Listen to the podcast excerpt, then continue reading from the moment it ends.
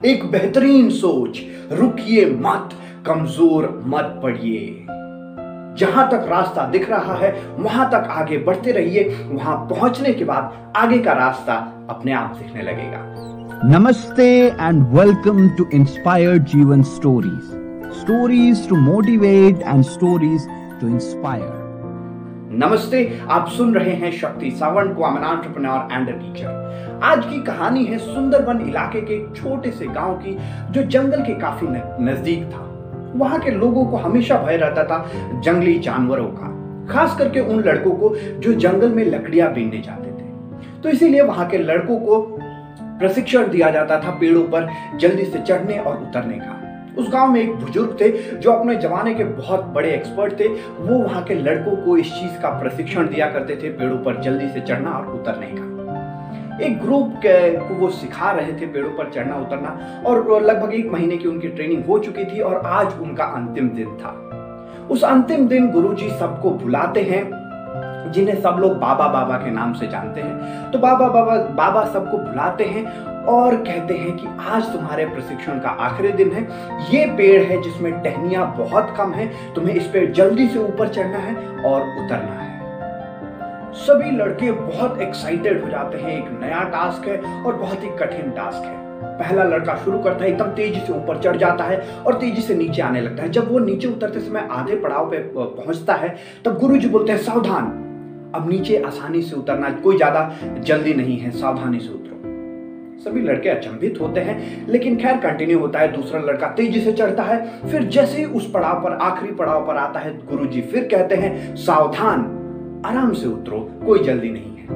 वो लड़का भी आराम से सेफली उतर जाता है। ऐसे ही जितने भी लड़के जाते हैं, उतरते हैं, ठीक उसी उसी जगह पर गुरु, गुरुजी हमेशा कहते हैं, सावधान, आराम से उतरो।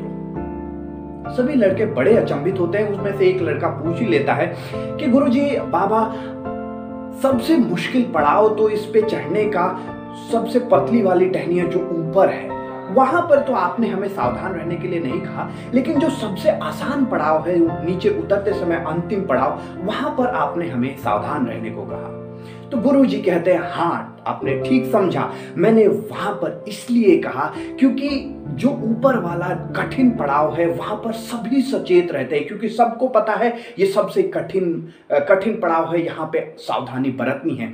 लेकिन जैसे ही वो अपने मंजिल तक पहुँचने वाले होते हैं, अपने लक्ष्य तक पहुँचने वाले हैं, अंतिम पड़ाव पर वो अपना, अपनी सावधानी खो देते हैं और ढीले पड़ जाते हैं। इसीलिए मैंने आप लोग सभी को याद दिलाया, सावधान।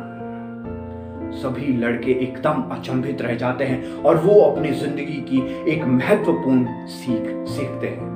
माई फ्रेंड्स इस कहानी से हमें भी एक बहुत ही महत्वपूर्ण चीज़ सीखने को मिलती है।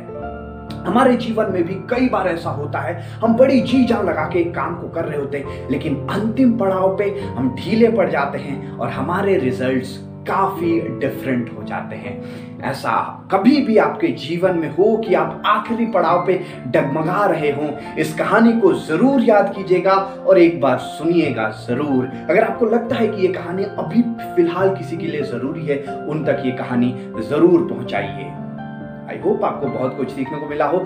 अगर आपके कुछ और इस कहानी से लर्निंग है कमेंट में मेंशन ज़रूर कीजिएगा या फिर मेरे इंस्टाग्राम फेसबुक पे आप मैसेज भी कर सकते हैं। Shakti Sawant inspired Jeevan on Instagram नमस्ते, शब्बा खैर be inspired and let's inspire lives my friends मिलेंगे अगले शनिवार को एक नई कहानी के साथ। उससे पहले एक और बार मिलेंगे बुधवार को शाम सात बजे एक नई प्रैक्टिकल टिप्स वाली वीडियो के साथ